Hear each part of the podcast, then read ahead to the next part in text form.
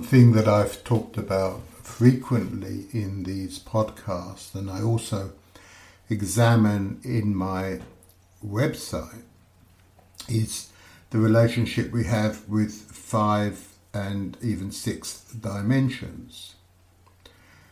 And I do point out that consciousness, or what we call consciousness, is an attribute of the 5th dimension, and there's a lot behind this. And if you go to my website and study that, you'll understand that better. Now, one thing we see in everyday life is people pushing to achieve something, and they find they're blocked, and it's almost like an uncanny thing that can block them at every turn. In one sense, this is like on a 3-dimensional surface, trying to fit, for instance, a flat piece of paper over a curved surface or something like this. You push it down in one place and it pops up somewhere else. And it almost seems like an impossible job to keep everything flat down. Now, one of the difficulties we have in life is knowing when we're going against what we might call the divine will. And things are held difficult for that reason. And on the other hand, we have to persevere with things. We shouldn't just give up too easily. I've pointed out the example of somebody who's is going to mow the lawn, so they really don't want to do it, and they get out and they find that the lawnmower's out of petrol. And they say, well, that's it, I can't mow the lawnmower's out of petrol. Well, of course, if they wanted to mow the lawn, they would fill up the lawnmower. And if there was no petrol, they'd go off and buy petrol. And if they tried to start the lawnmower and it still didn't start, well, they would try and fix it or take it somewhere to be fixed. So a lot of this depends on your will. It depends on actually how determined you are to achieve what you want. But on the other hand, you can push to achieve things that go against the divine will. And people do succeed in that. But if we look at why some people are successful in this and other people get blocked, it relates to what I talked about in my last podcast and what we might call whether you allow the Spirit of the Lord to come into you and how in tune you are with what might be a minor setback or what is actually a process of saying, no, this is going the wrong way. It's very much a feeling thing, and it's very much that people do often get wrong, but part of learning is to make mistakes and to learn by them. So in one sense, we have to, sometimes try and do things that go against the divine will in order to appreciate exactly what the situation is. Now, when I say that this is like trying to fit a flat piece of paper over a curved surface or something similar to that, we've all had this kind of experience of pushing things down in one place and it pops up somewhere else. It's not simply a metaphor. It is, what we see in that case is a 3D manifestation of a reality that can take place in 5 dimensions. And we're back, and I often get back to this, to Plato's shadows in the caves. In the cave, what we're seeing is an echo of something which we can comprehend on a much bigger scale. And this is part of this process that I talked about in the last podcast, about being related to these events that we might call synchronous. The more in tune you are with the synchronous events, the more you see them and the more they start working with you. If you cut yourself off from them, you don't see them, and this is why atheists claim they go around so blindly and they can't see the manifestation of God, even though to other people it's staring them in the face. Now, by the same token, people who are cut off from the reality and from their own conscience will go against the spirit of God. What I said was divine will, but it's not actually divine will, because divine will always take place. It will always happen. And what we might say is a divine mercy. They go against the mercy and they oppose that, and then they come across these obstacles. But because they're cut off from the reality, they don't see the obstacles that are put in their way. But also, there aren't so many obstacles. The more in tune you are with the reality, the more you see things, the more you observe things, and the more you're aware of how the universe is helping you in some ways and maybe even impeding you in others. And if you're cut off from that, you just don't see it. So it's a truism to say that people who are aligned with the Spirit of God find things very easy, and people who are unaligned with the Spirit of God find things very difficult. But as I said, this is part of the learning we have to do, and becoming aware of when we go against the divine plan, the mercy of God, and coming aware of that, and then trying to change our attitude, our what we do, what we think, how we feel about things in that alignment, is part of the learning process. There's no judgments here. We don't say, oh, these people who are aligned are so much better than these people who aren't, because we're all on a journey, and we must all appreciate that we have to go through that learning in order to get closer to the destination. We never arrive, but we get closer. There's a Sufi story about a character who comes up in Turkish folklore called Nasruddin, and is often a teaching figure or a simpleton, or apparently a simpleton, and he takes many, many forms in the stories.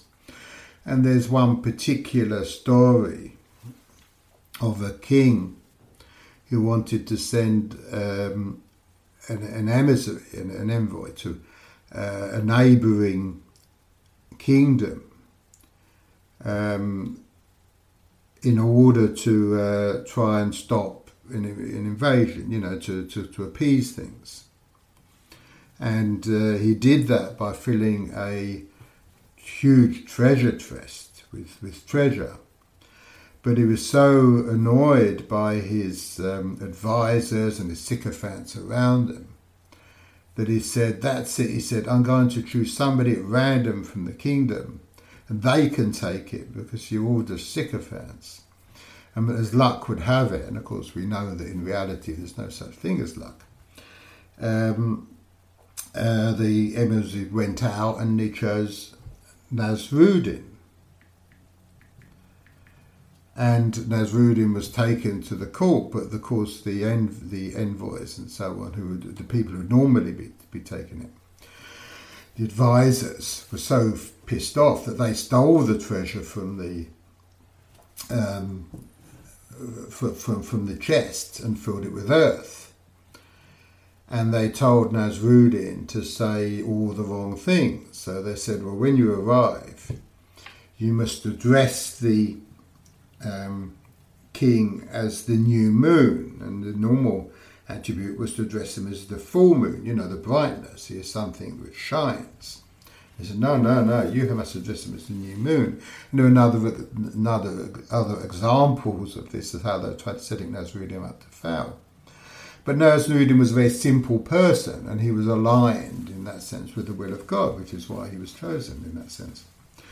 And he goes on this journey, and he arrives at the kingdom. There's much more to the story, but he arrives at the kingdom and he's brought before the king, and the king is angry, and he wants to, quite set out to invade this country. And Nasruddin presents this treasure chest, which is closed, and he says, I've been told to tell you that this is all we can give you. And they open the treasure chest and are horrified to see that it's filled with earth. And the king asks his envoys, his advisors, he says, what's the meaning of this? And they're all talking amongst themselves, and they said, what we think is that they're not going to concede any earth to you. They're not going to concede any ground. If we try and invade, they will defeat us. They will fight to the end. And the king's a bit disturbed at this. And then Nasruddin addresses him as the new moon. And the king's really angry. He says, new moon? He says, what does this mean? And his advisors all talk among themselves. And they said, well, the new moon hasn't reached its potential. It's still rising. It's going to come to the full moon. It's actually in term of endearment, And the king laughs at this, and he says, "Your king that you came from is a very wise man, and we won't invade him so long, and so on." And it's a simple story, but it shows how if you're aligned with the reality, you're aligned with the will of God, and you see the signs. Things that happen to you are just going to work out. Now, I've seen this many, many times in my life, where things just work out in amazing ways. And this is true of everybody has these stories to a greater or lesser extent, except the atheists and the people who are really cut off, of course. Everybody has these stories in one form or another. So returning to this image, this metaphor, if you want, of trying to flatten down a flat piece of paper onto a curved surface. There's a lot of aspects to this. One is that sometimes that's a job that needs doing, and if it does pop up somewhere else, we just got to deal with it. In other places, in other senses, you are going against the divine will, and things are going to get worse and worse for you if you really try and do it. And we're back, it's something I've talked about before, to what's been called the serenity prayer. And there's many variations of this, but the variation I always use is to say, God, give me the strength to change what I can change, the patience to accept what I can't change, and the wisdom to know the difference. And I always add a caveat to that and say, at this moment, and I'll explain that in a bit. Now, this attribute of changing what you can't change and having the strength to do that, and accepting what you can't change and having the patience to do that, is the yang and the yin, the masculine and the feminine, the doing and the being, the two aspects of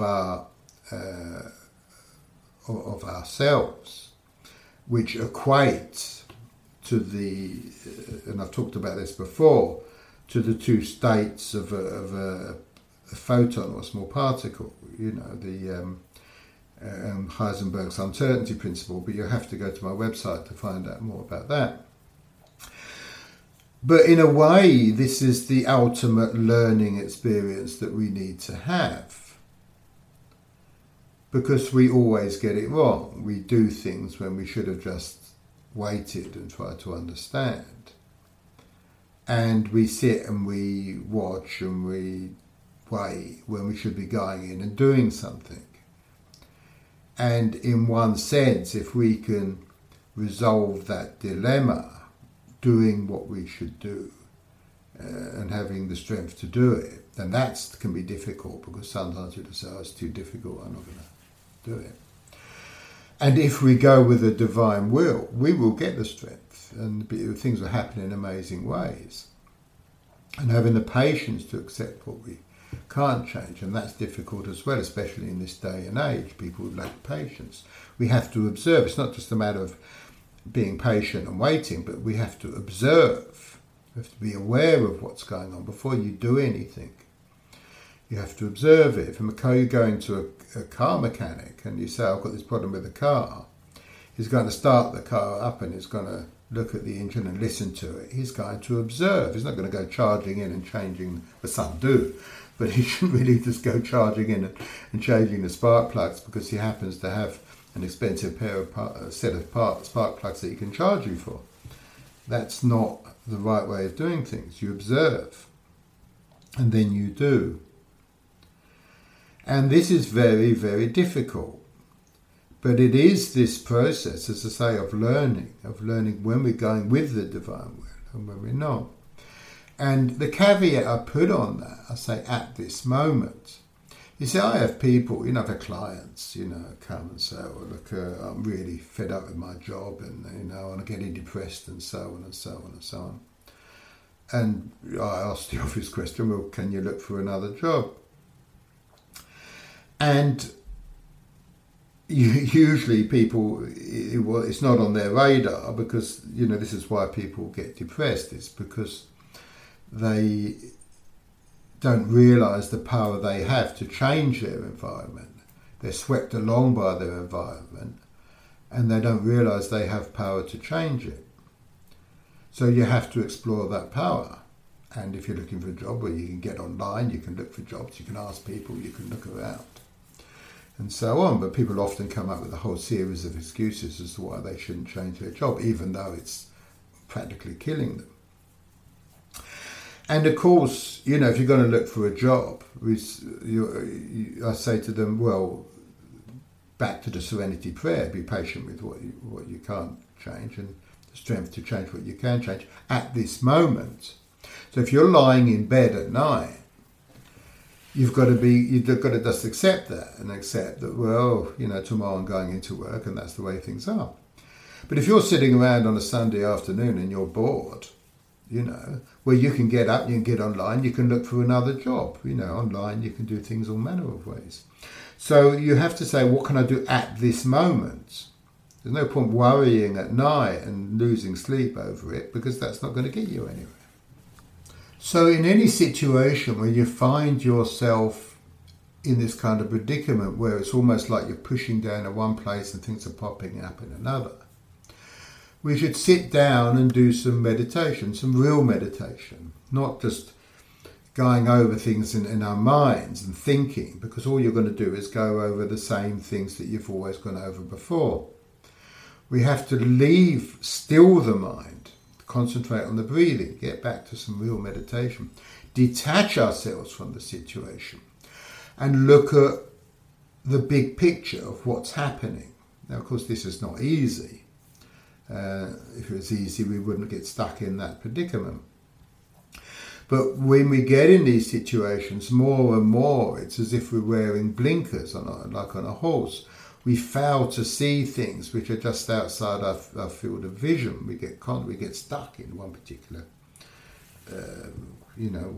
way of doing things, and the stopping of the thoughts, because the thoughts are just going to lead you down the same road you've always gone down, allows a way of looking at things from a different perspective. And it may be that it's not what you're doing is wrong, but you're going about it in an inefficient way or the wrong way, or, there's other ways of dealing with the problem or so on. On the other hand, of course, like I say about the person who wants to mow the lawn and he gives up because there's no petrol in the lawnmower, you have to look at that and say, well, am I giving up too easily? Is this something which actually I should be going out and achieving? If this person is always getting a problem with a lawnmower and always finding it's breaking down, he shouldn't be, perhaps, shouldn't be trying to repair it each time or taking it to be repaired. He should look at giving up and buying a new lawnmower. And people spend their whole lives like this. I know my father used to have an old car and he would spend ages, trying to get it going, repairing. It was always letting him down. And he refused for years to bite the bullet and just buy a decent car that worked. This is how people are. It's almost like, this possession, this car or whatever, you know, takes hold. People do it with their houses, they do it with their jobs, and so on. We have to step back and see the big picture.